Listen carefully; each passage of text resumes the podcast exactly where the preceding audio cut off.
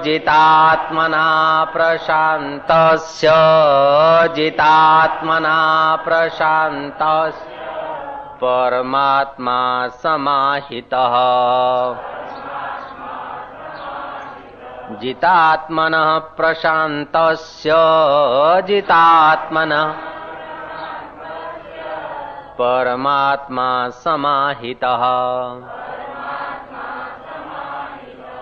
शीतोषण सुख दुखेशु शीतोषण सुख दुखे तथा मान अपमानयो, तथा मान अपमान। सर्दी, गर्मी सुख दुख मान अपमान आदि में जिसके अंतकरण की वृत्तियाँ भली भांति शांत है ऐसे स्वाधीन आत्मा वाले पुरुष के ज्ञान में परमात्मा सम्यक प्रकार से स्थित है। इस श्लोक को खूब एकाग्रता से समझने जैसा है। शीतोषण सम सुख दुखेशु तथा मान अपमान शीत में, उष्ण में, सुख में, दुख में, मान में और अपमान में, जो सम रह सकता है। उसके हृदय में परमात्मा का प्रकाश होता है। गीता के पंद्रहवें अध्याय का भी एक इशारा है आपूर्य माणम अचलम प्रतिष्ठम समुद्रम आप प्रविशंति यदवत। तदवत कामा प्रविशंति सर्वे स शांति मापनोति न काम कामी। जैसे समुद्र में तमाम नदियाँ जा गिरती है और तमाम जल ऊपर उठता है, लेकिन समुद्र अपनी महिमा में है, ऐसे जिसका जीवन तमाम अनुकूलता और प्रतिकूलता की नदियाँ आ जाए अथवा सुख या हर्ष या विषाद चला जाए। फिर भी जो अपने स्वभाव से हिलता नहीं। सच पूछो, ज्ञानी चाहे अज्ञानी, अपने स्वभाव से तो हम लोग हिलते नहीं हैं। लेकिन अपने स्वभाव को जानते नहीं, पर का स्वभाव अपने में मिला देते। कितना भी सुख दुख आए, शीतोषण आए, मान अपमान आए, लेकिन दृष्टा कभी दृश्य हुआ ही नहीं। सुख का, दुख का, मान का, अपमान का दृष्टा ही रहा। अनुकूलता आई, प्रतिकूलता आई, जीवन में कई प्रसंग आए गए अज्ञानी समझता के प्रसंग आए और गए, इनको देखने वाला मैं हूँ और अपने आप में स्थिर रहता है। ज्ञानी अपने आप में स्थिर नहीं रहता, वो बह जाता है। फिर भी उसका तत्व देखो तो स्थिर है। अज्ञानी के जीवन में भी कितने ही दुख सुख आए और गए। कितना शीत उष्ण आया गया। तो जब तुम अपनी मैं को देह के साथ जोड़ देते हो तो देह को ठंडी लगती है तो तुम बोलते हो थद में पे मरा। देह को गर्मी लगी तो के गर्मी में मर रहा हूँ। देह जाड़ा हुआ तो क्या थुलो थियो, ढोर बाज़ार में रण खा वधीक थुलो थियो। थोड़ो सुसी में श्री राम। तो जब तुम देह के साथ जुड़ते हो तो देह का ठंडी और गर्मी अपने में ला देते हो। जब तुम मन के साथ जुड़ते हो तो मन का राग, द्वेष अपने साथ जोड़ देते हो। जब तुम बुद्धि के साथ जुड़ते हो तो निर्णय, अनिर्णय को अपने साथ जोड़ देते हो। लेकिन कृष्ण तुम्हें इतनी ऊंचाई दिखाते हैं, शास्त्र और सदगुरु तुम्हें एक ऐसा अनोखा जीवन देना चाहते हैं कि जिसको आज तक तुम जीवन मान रहे हो वो वास्तव में कचरा है। जिसको आज तक तुम जीवन मान रहे हो, वास्तव में कचरा है। ये जिसको तुम जीवन मानते हो, वो परेशानियों का बंडल है। जिसको अज्ञानी आदमी ज़िंदगी मान रहे वो परेशानी का बंडल है। परेशानी और मौत उस पर लिखा है।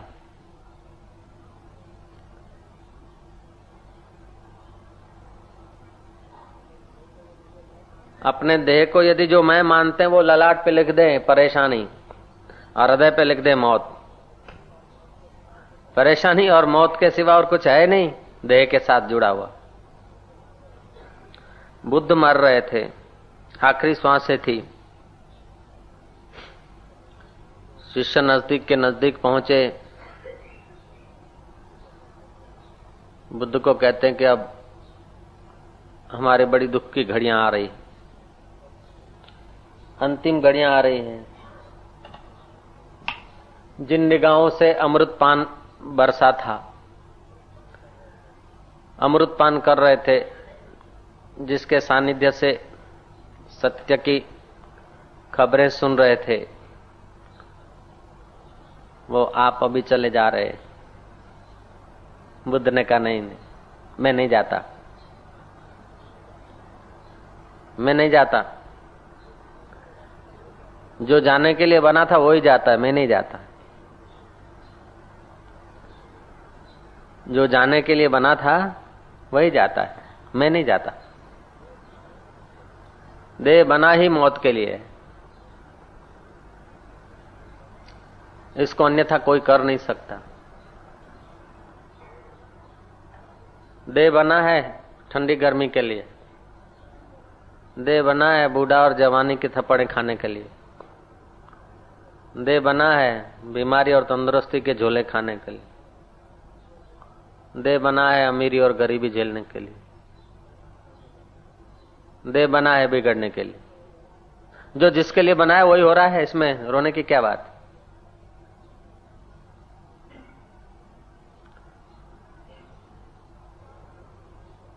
तो साधना उसकी सफल हुई। जीवन उसका सफल हुआ, जिसकी बुद्धि विकसित हो गई। जो वस्तु जैसी है, उसको वैसा जान ले। उसको बोलते ज्ञानी। और जो जैसी है, उसको ऐसा नहीं जाना, उल्टा जाना, उसको बोलते अज्ञानी। अब मूर्ख की कीमत होती नहीं। देखो, सुबह से रात तक मेहनत करते, आठ रुपए कमाते, नौ रुपए कमाते, क्योंकि अकल की कमी कड़िया थोड़ी अकल का उपयोग करता तो पैंतीस रुपया कमा लेता है इंजीनियर की अकल थोड़ी और काम देती है तो ज़्यादा कमा लेता। है ऐसे ही आदमी की जितनी अकल सूक्ष्म होती है, उतना उससे कम मेहनत और सुख ज़्यादा होता है। श्री राम। जितनी अक्ल सूक्ष्म होती है, उतनी मेहनत कम और सुख ज़्यादा। साधन भजन करके अक्ल को इतना सूक्ष्म किया जाता है कि वो अक्ल जो बुद्धि बुद्धि नहीं बचती, रितम भरा प्रज्ञा हो जाती। कृष्ण अर्जुन को ये नहीं कह रहे कि तुम युद्ध छोड़ दे। ये नहीं कह रहे हैं कि तू सुखी हो जा। सुख छोड़ दे ये भी नहीं कह रहे। दुख छोड़ दे ये भी नहीं कह रहे।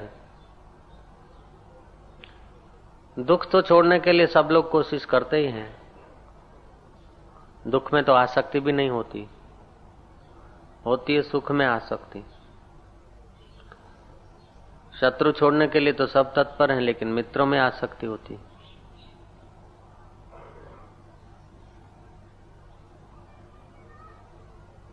बीमारियाँ छोड़ने को तो सब लोग राज़ी हैं, लेकिन देह अध्यास छोड़ने में देह में आसक्ति होती है कृष्ण ऐसी ऊँची बात बता रहे हैं, यदि समझ में आ जाए ना तो आप इसी समय कृष्ण हो जाएँ। इस बात में स्थिति हो जाए ना तो आप इसी समय कृष्ण हो जाएँ। ऐसी सूक्ष्म बात बता रहे हैं इतनी ऊँची बात बता रहे हैं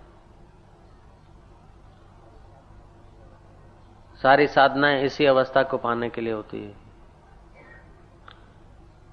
मनुष्य जन्म भी इसी पद को पाने के लिए, पहुँचने के लिए होता है। ये बात जितनी सूक्ष्म है, उतनी स्वाभाविक है।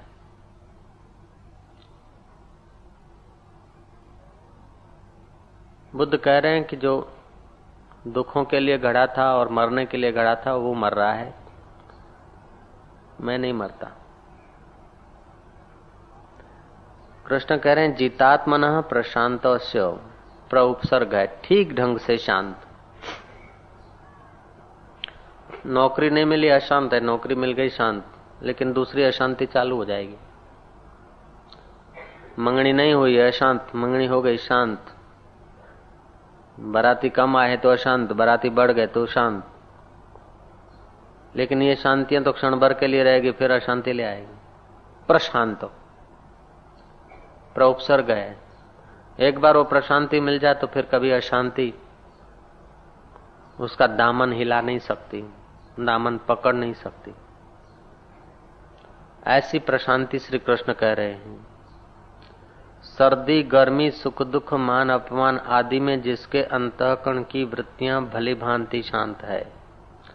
ऐसे स्वाधीन आत्मा वाले पुरुष के ज्ञान में परमात्मा सम्यक प्रकार से स्थित है।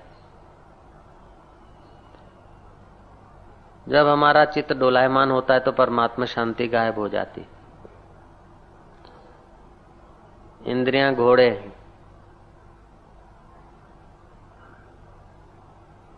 मन सारथी।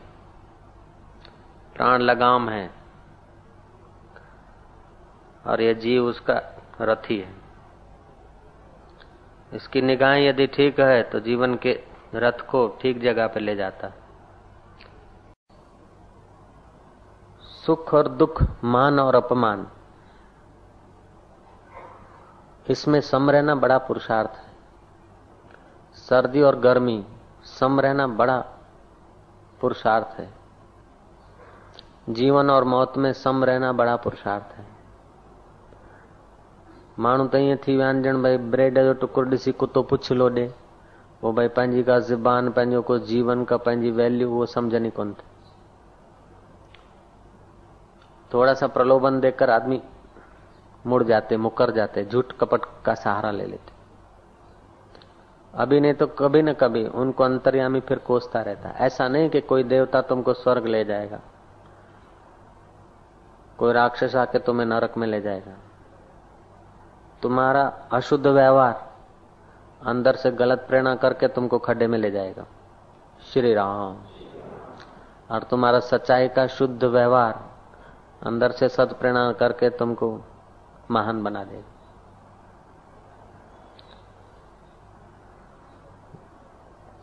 विवेकानंद जब नरेंद्र थे, घर में रहे थे, छोटा सा कमरा था रात्रि को देखा कि बारिश में कोई आदमी भीग रहा है। फट से बाहर निकले उस आदमी को ले आए, अपने कपड़े पहरा दिए, भोजन करा दिया। कमरा इतना छोटा था एक ही आदमी उसमें सो सकता है। उस अतिथि को सुला दिया। अनजान आदमी को सुला दिया। आप दरवाजे पे ठिठुरते रहे, रात भर। सुबह हुआ जब नींद से आराम से वो अतिथि उठा। अतिथि को तो शारीरिक सुख मिला, लेकिन इनको आत्मिक शांति मिली। अतिथि कहीं आइसक्रीम लाके उनके हृदय में डालने नहीं गया था, लेकिन अपने शुद्ध व्यवहार से ही अंतर्यामी शीतलता देता है। मेरे जीवन में भी ऐसे प्रसंग होते थे। किसी गरीब के आँसू पूछ लेता, कोई सत्कार्य कर लेता तो हृदय गदगद हो जाता। आप भी देखेंगे कि सत्कार्य करते तो हृदय गदगद होता है। और जब बेईमानी, छल, कपट करते तो अंदर वारों को से श्री राम, थोड़ी ज़िंदगी के लिए अपने हृदय को, अपने दिल भर को धोखा मत दो। इसको धोखा दिया, उसको धोखा दिया, उसको धोखा दिया, तुम दुनिया को धोखा दे दो, लेकिन अंतर्यामी को नहीं दे सकते। श्री राम, और जितना तुम भीतर वाले से बेवफाई करते हो, उतना ही तुमको भोगना पड़ता है। और जितना तुम वफादार रहते हो, उतना तुम महान हो जाते हो। श्री राम कीड़ी के पग नेवर वाजे, सो भी साहब सुनत है कबीर ने कहा है। तो अंतर्यामी ऐसा कि कीड़ी के अंतर में भी बैठा है। इसीलिए शास्त्रों ने परमात्मा को नीलमणि की नहीं कहा है। नीलमणि कटोरे में रख दो तो कटोरे का पानी नीला हो जाएगा। थाली में रख दो तो थाली को घेर लेगा। फिर नीलमणि से पूछो कि तुम थाली बराबर हो कि कटोरा बराबर हो? जैसा जितना पात्र उसके बराबर सेट हो जाते। अथवा तो बैठ, टॉर्च डालो तो कटोरे में डालो तो कटोरे के अंदर टॉर्च की किरण फैल जाएँगे। थाल के अंदर डालो तो थाल के अंदर फैल जाएँगे। ऐसे ही सचिदानंद परमात्मा का आभास जो है, जितना शरीर, उतने में फैल जाता है। ओम ओम ओम। ये बड़ा कीमती श्लोक है, इसको जीवन में उतार लेने जैसा है। विवेकानंद ने देखा कि अतिथि आराम से सोया है, उसकी खुशी और आराम देखकर हृदय छल का आनंदित हुआ सत प्रेरणा मिली, वैराग्य बढ़ता गया। परहित सरिस धर्म नहीं भाई, पर पीड़न सम नहीं अधम आई इस श्लोक को, इस दोहे को लीलाराम बापू समझ गए थे। गरीब गुरबे को कोई सीधा सामान ऐसे दे देते थे।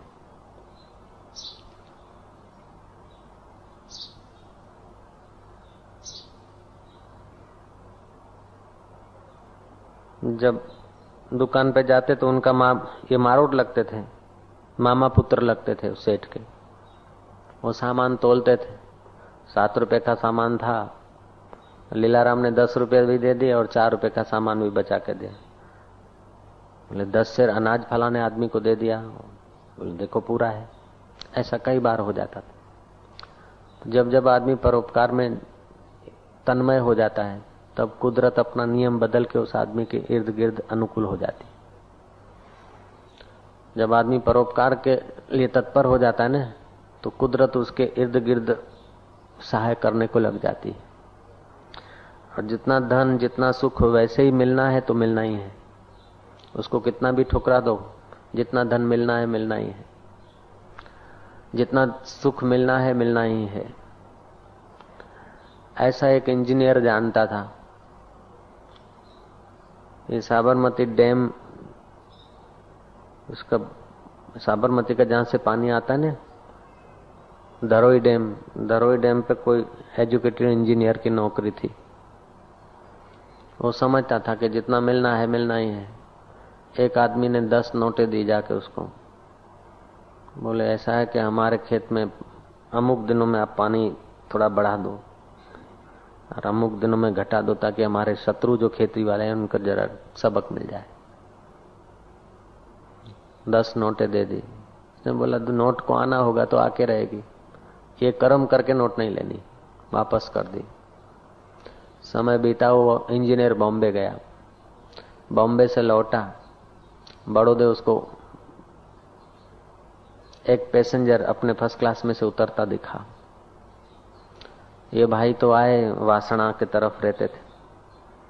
तो देखा कि गाड़ी खाली हो गई रेलवे स्टेशन पर। एक डब्बी पड़ी है बैग, बक्सा पड़ा है। बक्सा का कोई मालिक नहीं है। बक्सा उतार के घर ले आए। बक्सा खोला तो उसमें जवेरात।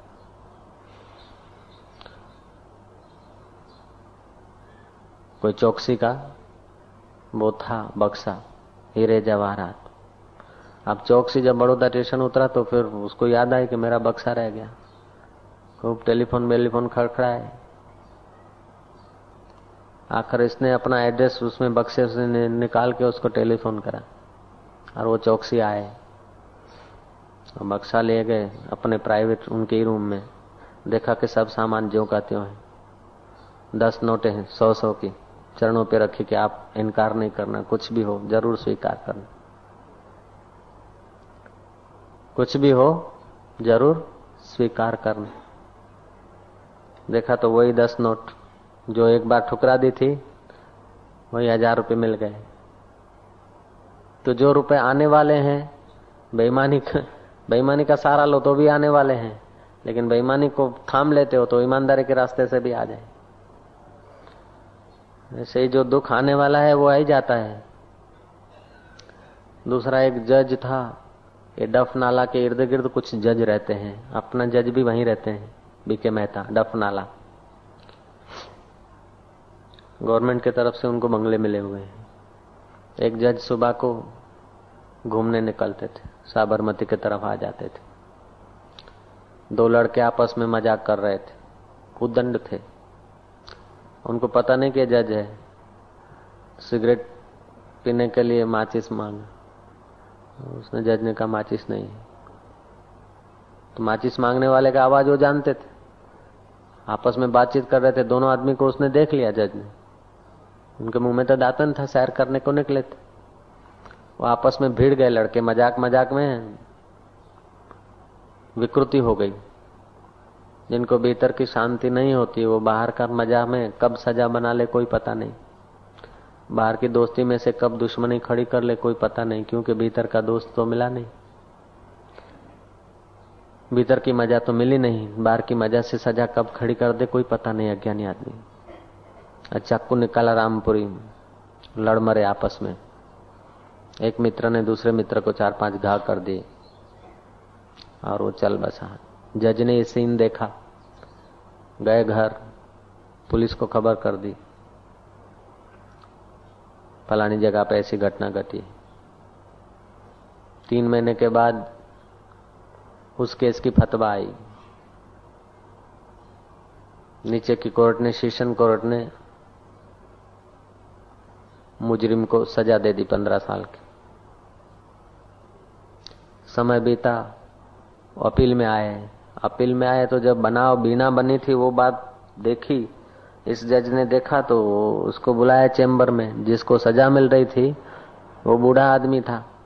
जिसने खून करा था तो जवान था। तो बूढ़ा से पूछा कि तूने अपील किया है? मैं जानता हूँ खूनी कौन था। चप्पू जिसको लगा, उसको भी मैंने देखा था। और खून जिसने किया, उसको भी मैंने देखा था। तू बड़ी बच्चे नंग क्या थी टपकी पड़ो आमा? और शायद वायद ऐसे ही हैं कि तेरे को मैं माफ़ नहीं कर सकता। सजा तो तेरे को होके ही रहेगी पंद्रह साल। लेकिन मेरा विश्वास है कि कर्म का ही फल भोगना पड़ता है। और ये कर्म तूने किया नहीं, ये भी मैं जानता हूँ। क्योंकि ऑन द स्पॉट में था वहाँ।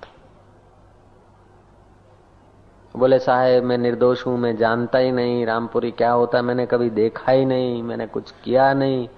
और उन दिनों में तो मैं वहाँ था भी नहीं, वो कगरे बेचारा खूब। वो जज बोले, बराबर है, मैं भी दफनाला रहता हूँ। और मैंने देखा था खून हुआ था, तब देखा था। मैं तेरे को चैम्बर में उसी लिए बुलाया। इस केस में तो तू बिल्कुल नहीं था। लेकिन सच बता, कोई तेरा ऐसा कर्म किया हुआ होगा, वो परिपाक होकर यहाँ आ रहा है। श्री राम कभी न कभी तूने ऐसा कोई कर्म किया था, वो परिपक्व होकर अब पुलिस को उन्होंने पैसे दिए, ये दिए, वो दिए। फिर भी तेरे जैसे को फिट कर दिया तो उनको भी प्रेरित करने वाला तो परमात्मा है। बोल, कभी ऐसा तूने अनाचार किया था? कभी हत्या की थी? वो सब जो की थी वो माफ़ है, ये पंद्रह साल तो होने वाली साढ़े चौदह में नहीं कर सकता, जैसे इसके कागजात तो उसने कहा कि हाँ साहब, दो खून किए थे पहले। तो कर्म आपको खोज ही लेता है।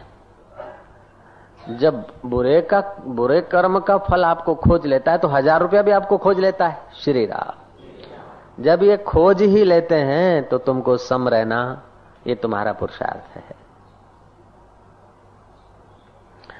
जीतात्मन प्रशांत परमात्मा समाहित। शीतोष्ण सुख दुखेशु तथा मान अपमानयो। मज़े की बात है कि मान, अपमान तो कोई चाहता नहीं, और अपमान हमारा नहीं होता, ऐसा भी हम लोगों को याद हो जाता है।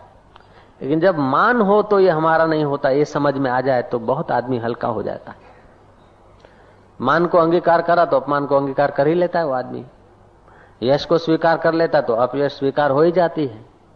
ऐसे जीवन को स्वीकार कर लेता है तो मौत भी स्वीकार हो जाती लोग चिंतन करते, मैं तो अमर हूँ, मैं तो आत्मा हूँ। मैं अमर हूँ, मैं आत्मा हूँ, मैं नहीं मरता, मैं तो आत्मा हूँ। मैं तो आत्मा हूँ, ऐसा करके तुम्हारा देह थोड़े अमर होगा। जो मरता है उसको समझ लो, ये मरता है, मैं नहीं मरता। मैं आत्मा हूँ आत्मा हूँ, सोचने से कोई तुम्हारा शरीर अमर नहीं हो जाएगा।